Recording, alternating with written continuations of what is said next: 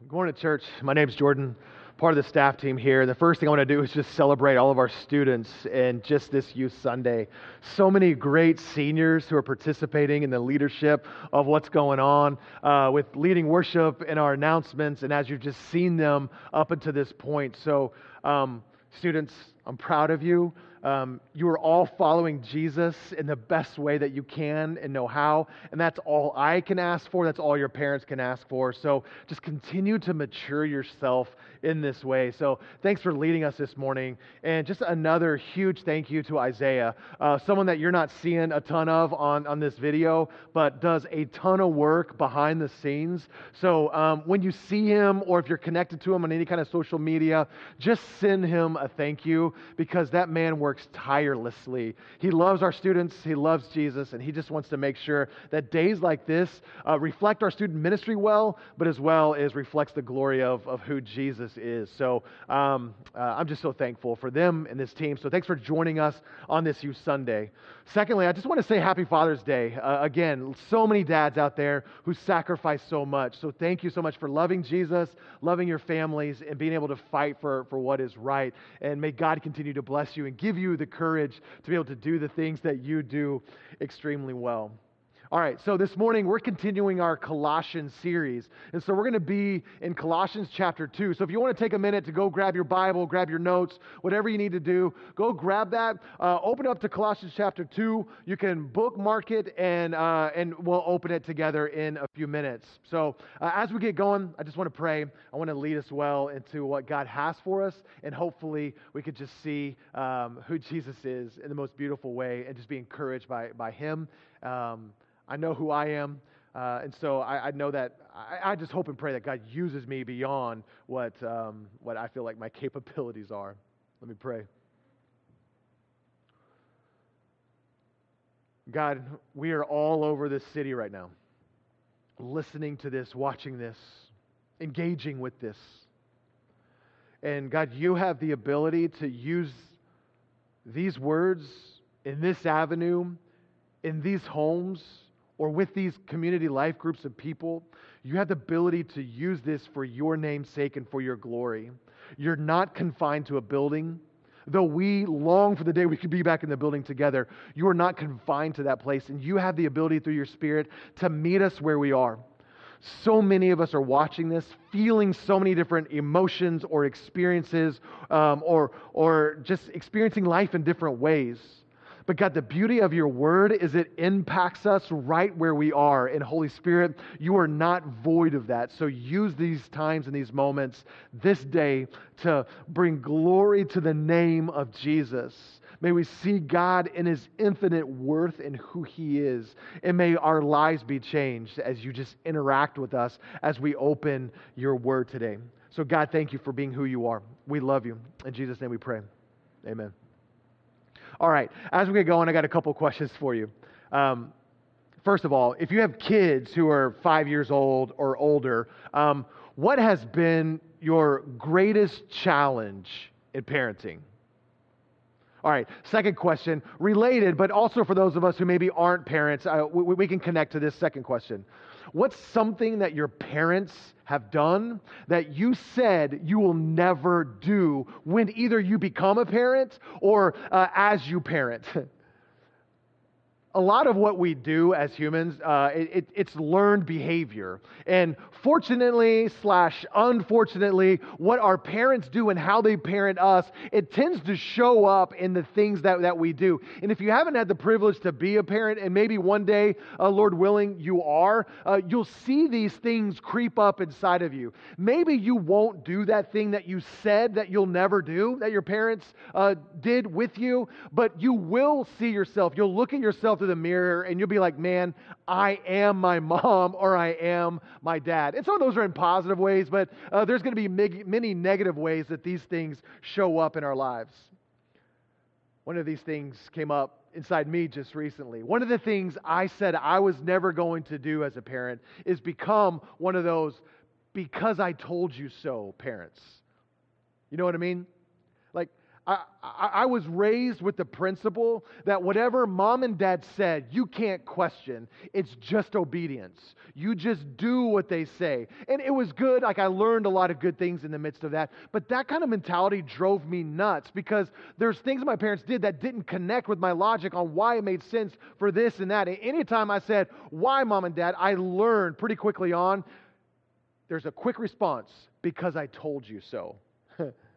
um, so, not wanting to be that dad, I've learned to be a lecturer because I want to be able to explain everything. And, my, and that's what drives my kids nuts. I'm sure of it. If you ask them, it's not because I'm an I told you so kind of a dad. It's because I'll sit down and I'll explain everything and I'll just become a lecturer. And uh, I, as you know me, I can talk forever and ever, right?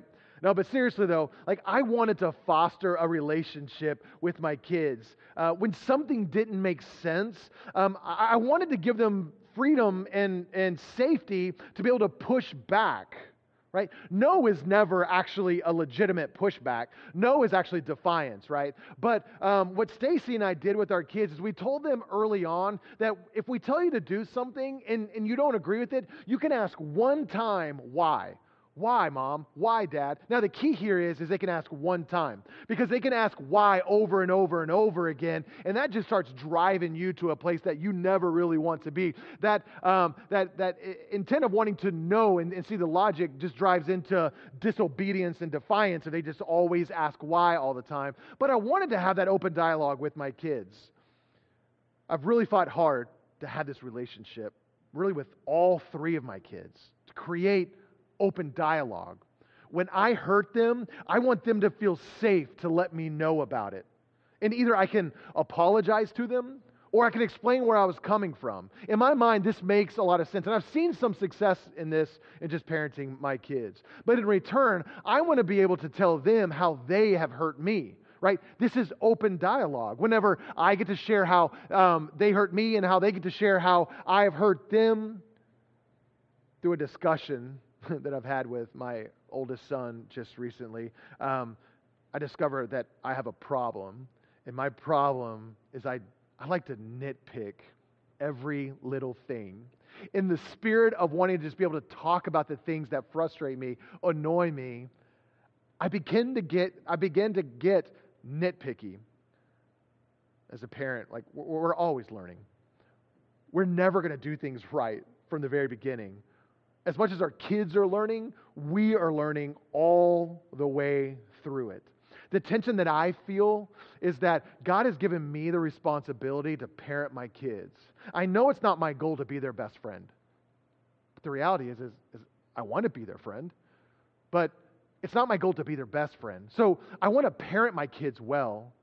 But uh, on the other side of that, I know that God has given me the responsibility to lead my kids to be adults in the way that I parent my 16 year old, it can't be in the exact same way that I parented him whenever he was six.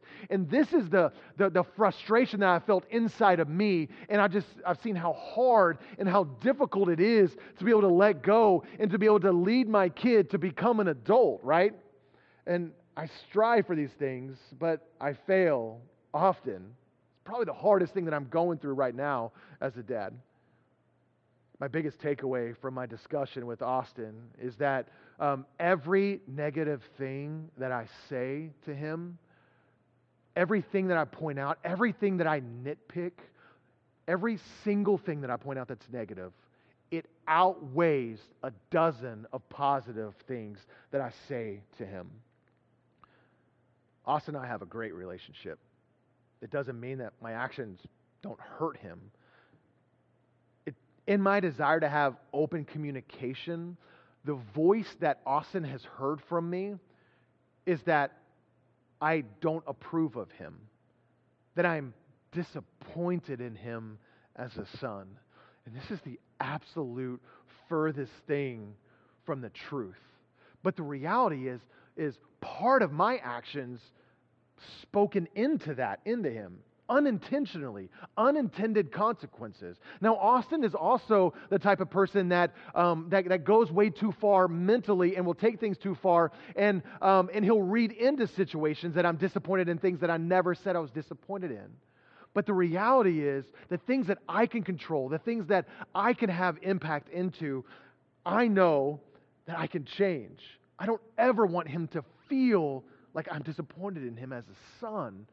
Part of his identity is that he's a failure. That is not true at all. The voices that come at us from all angles, whether it's from marriage, parenting, relationships, friendships, work, inside the church, many of these voices they speak positive value to us. But unfortunately there's a lot of them that have negative impacts into us as well. These negative impacts are the ones that tend to be the loudest voices in our lives. All of us. All of us handle these negative impacts differently, but they still impact us. As we're looking at today's passage of Scripture in, in Colossians chapter 2, um, our brothers and sisters in the church in Colossae, they're, they're, they're young in their faith, and they're experiencing negative voices towards them some of these voices have come from the culture. And that's what we talked about um, two weeks ago whenever we, we, we, looked at the scripture right above what we're, where we're going to be today. But what we're going to see today is also some of these negative voices come from people inside the church as well. Today, we're going to see how these voices that come from uh, Jewish brothers and sisters to our Greek brothers and sisters in Colossae, how these words have had a negative impact on them. And the Apostle Paul, writing this letter to the church in Colossae, wants to remind them of what is absolutely most important. Remember, negative words come into our hearts and into our minds and they lead us to think and feel and respond in specific ways. And it happens inside the church and it happens outside the church. So, how can we strive to be a people that follow Jesus and love Jesus the best way that we can? And also don't allow these negative voices to impact us in the way that they have in the past. Here's my main point.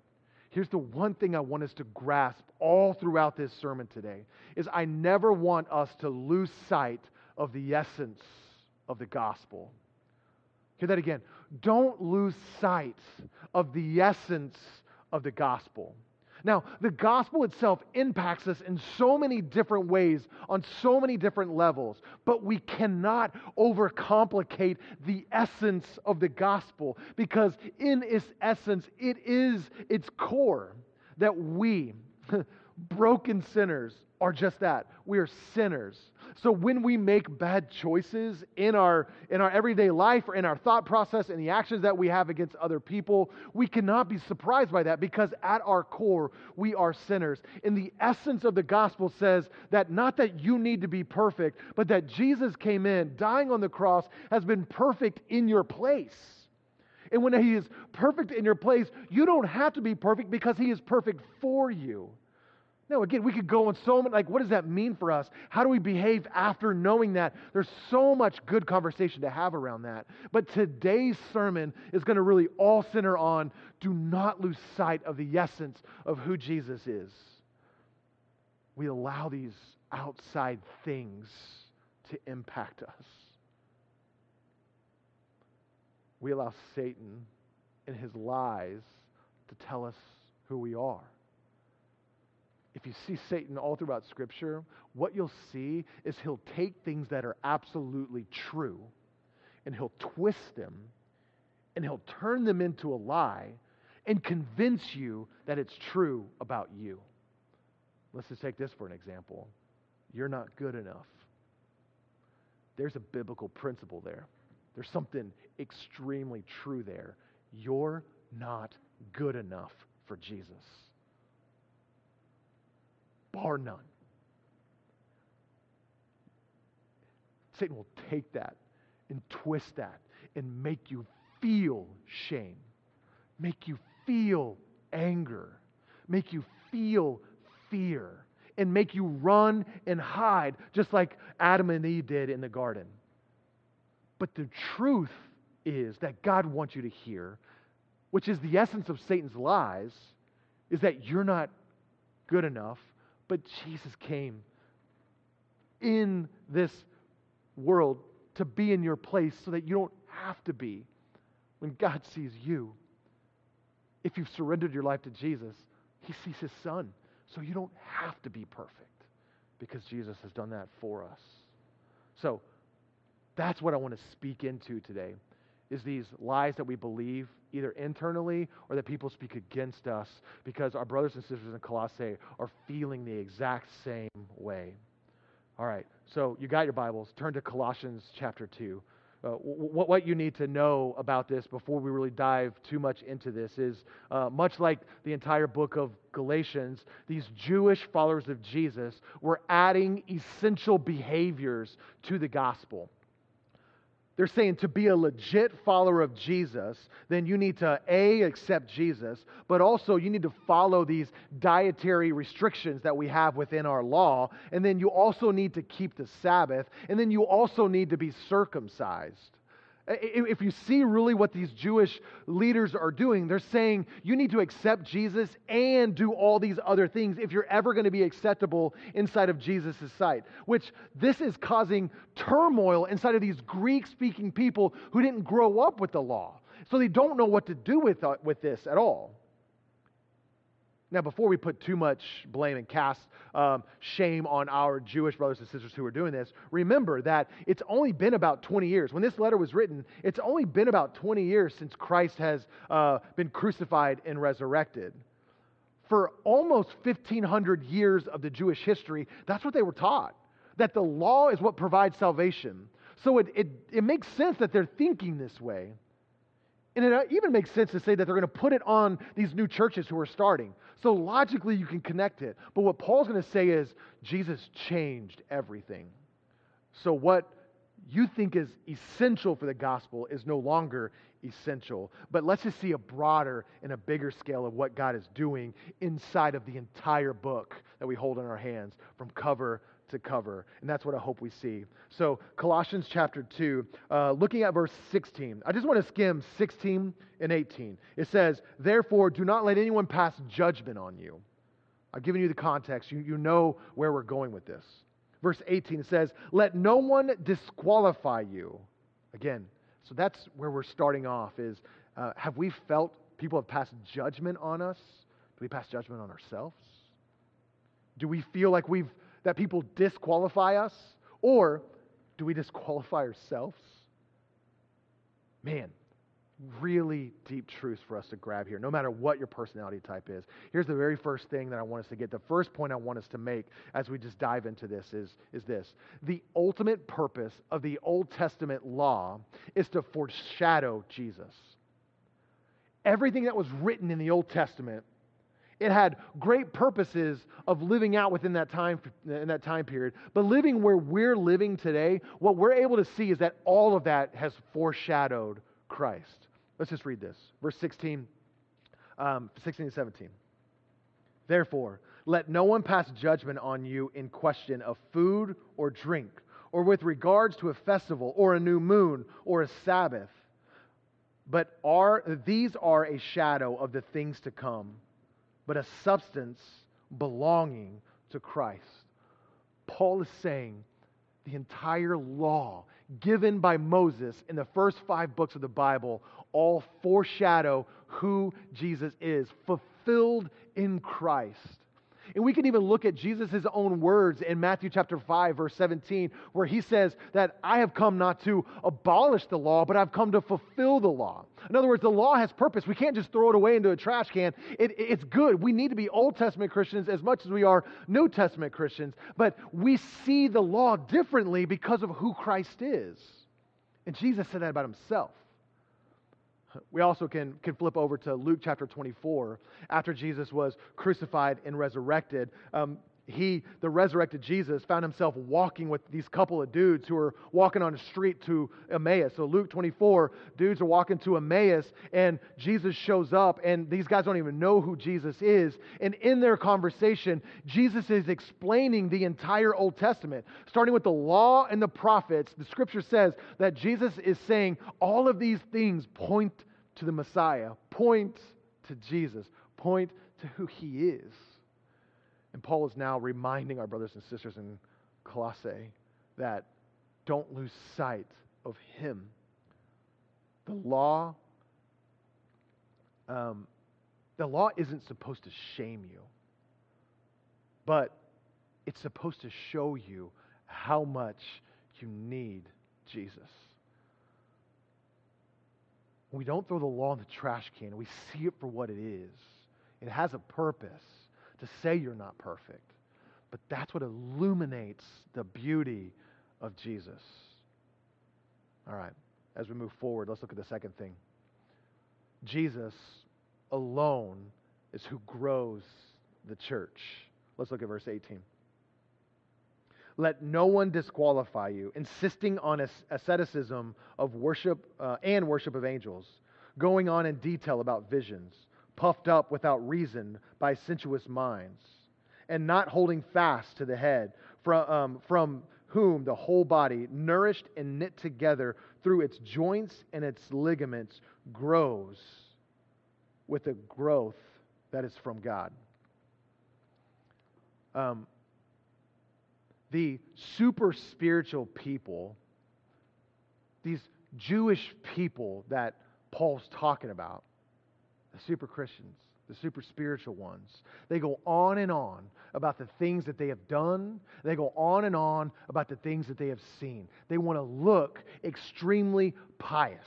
And thinking charitably about them, that's what they were taught. That's what they saw the religious leaders and the, and the rulers doing, right? And so they're doing that before their new brothers and sisters. I think that they did that with the best intent, but it has negative impacts what they're saying to these people is if you're not like us, if you're not doing the things that we are doing, then you don't measure up. You don't deserve this Jesus that has been presented to you.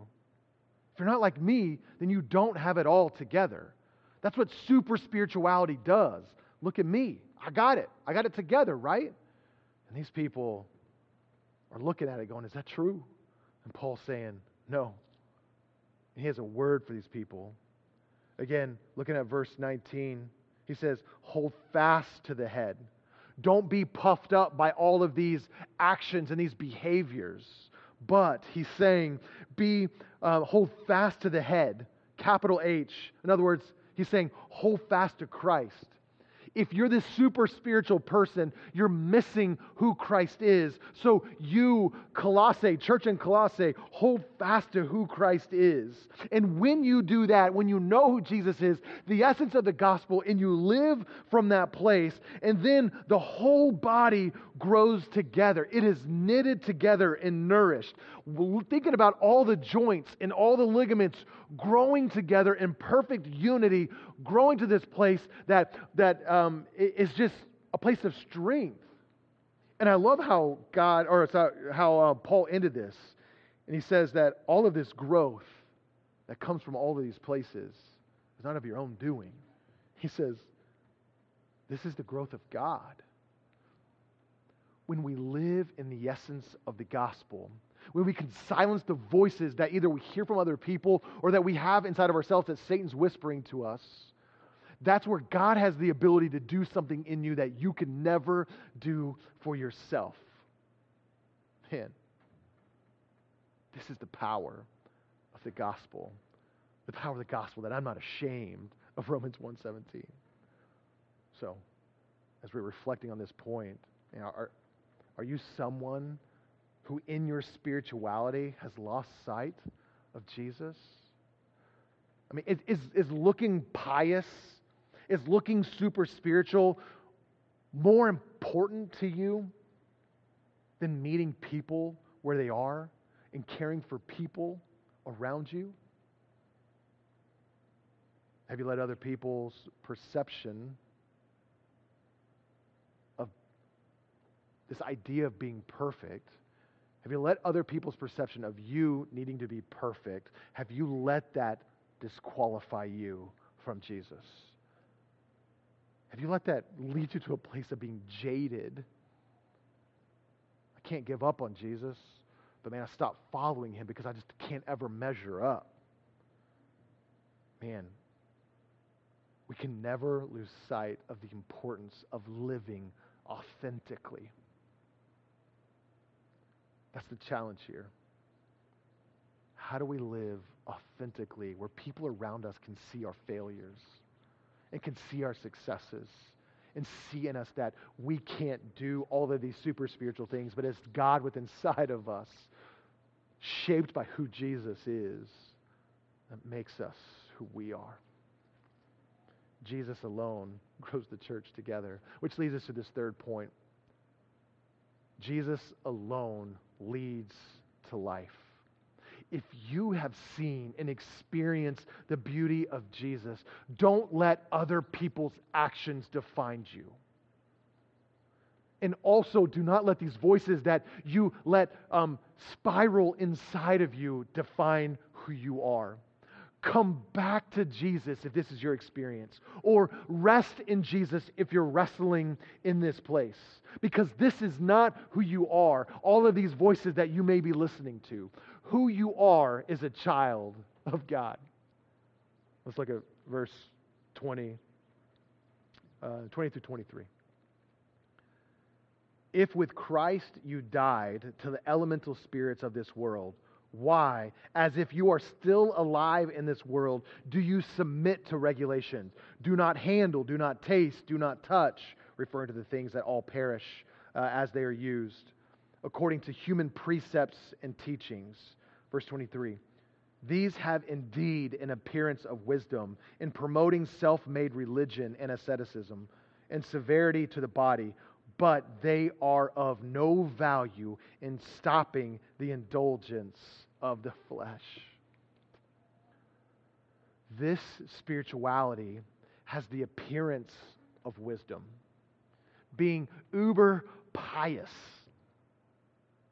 has a mask of being uh, of being super wise but it has no value in stopping our sin nature. Let's just look at what we know about the Pharisees, right? The Pharisees looked spiritual, but they absolutely missed Christ. The Pharisees killed authenticity because there's just all of these rules that you have to follow. And if you don't follow those, then you are not worthy of God. But authentic people is who Jesus says when you live before me in a way where you are owning your own sin nature, then I'm able to come in and do something amazing and great. So own your authentic lifestyle. Do not be like the Pharisees that breed pride or that breed arrogance or that breed legalism. Jesus alone is the one that leads to Christ. All right. Kind of putting all this together and wanting to end well. Um, here's my encouragement for us as we look to uh, apply this and um, put this deep inside of our hearts.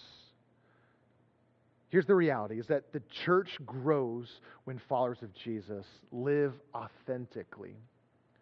So, three quick things.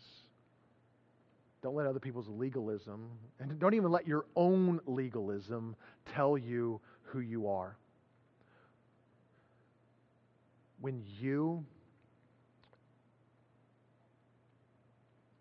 when the gospel exposes your sin nature, do not allow yourself to run to shame.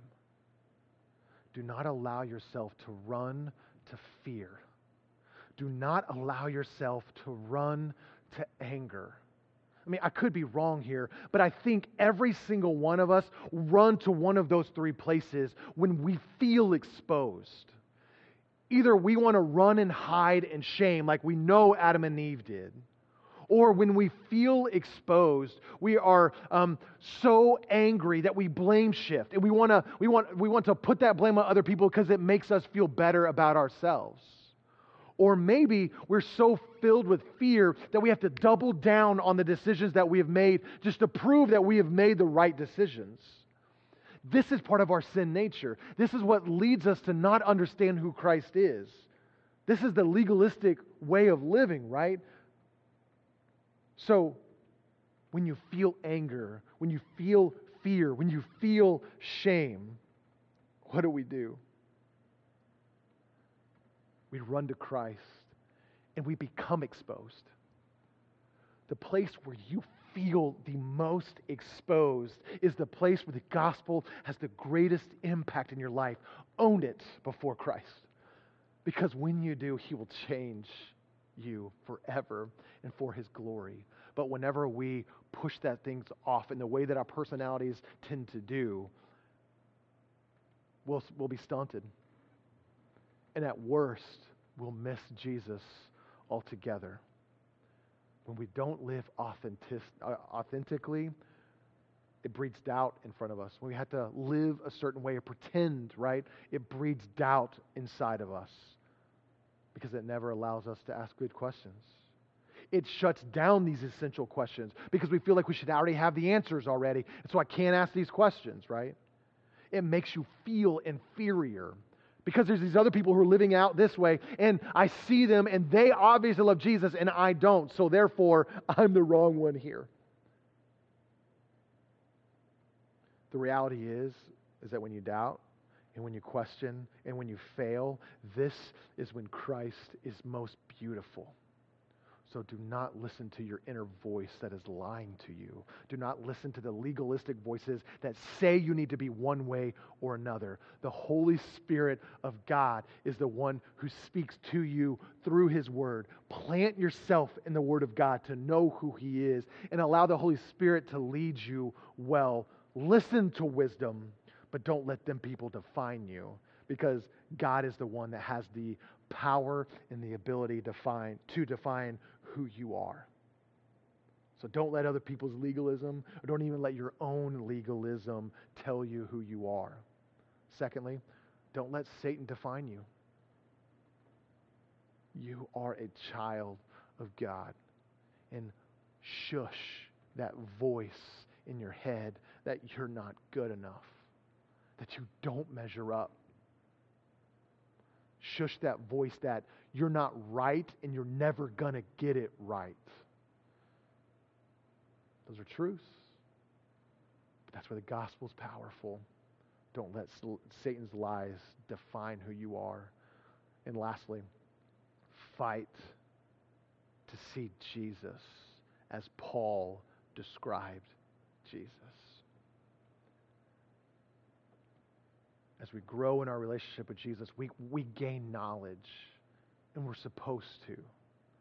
I've always said that, that this book, as it defines who God is, is like the ocean. And as we gain knowledge of, of who God is, it's like the ocean to where we can put our feet inside of, of just the, the first five, ten feet of the ocean and feel refreshed. We can look out to the magnitude of, of, of where the ocean goes and just be blown away by just its vastness. But it's totally different whenever you walk out into it 50 feet, 100 feet, 500 feet, 500 miles from shore, and you can dive deep into the depths of Scripture. So we need to go to that place because God tells us who He is. And so it is irresponsible for us, as far as to Jesus, to just be okay with mediocrity. mediocrity. But we can never lose sight of the essence of the gospel.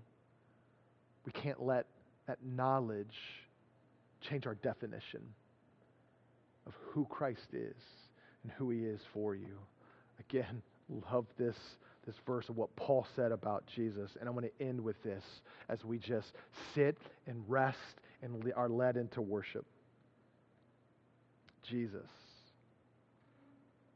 the image of the invisible God. Jesus is the firstborn of all creation. For by Jesus, everything was created in heaven and on earth. Get this visible and invisible, whether thrones or dominions or rulers or authorities, all things were created for Jesus and by Jesus? Do you see who he is in the midst of all of creation? He has power and he has authority to say who you are. All of these things are before Christ, and all of these things are held together by Christ. Jesus is the head of the body, the church, the beginning, the firstborn from the dead. And in everything, he might be preeminent. He surpasses all things. For in him, all the fullness of God was pleased to dwell, and through Jesus to reconcile to himself all things, whether on earth or in heaven, making peace by the blood of his cross. Don't lose that peace. For in Jesus, all the fullness of God was pleased to dwell. Why? Because through the cross of Christ, He is reconciling you, the way that you are right now, the way that you feel today. He is reconciling you to Himself. Don't allow our culture's voice, don't allow voices from within inside the church that are not right to define who you are. Let's pray. God, may we see these truths. God, may we know these truths. And most importantly, God, may we believe these truths about who you are and about who we are in you. May this truth not stop at this knowledge. Let it be the beginning place of us as we seek to just live for you to the world around us and to love our brothers and sisters that we go to church with. Get our eyes off of us and put them on you. And when we see you, may we see everyone else that you desire us to see, to live for you and for your glory. We love you. Lead us to worship you and sing to you. In Jesus' name we pray. Amen.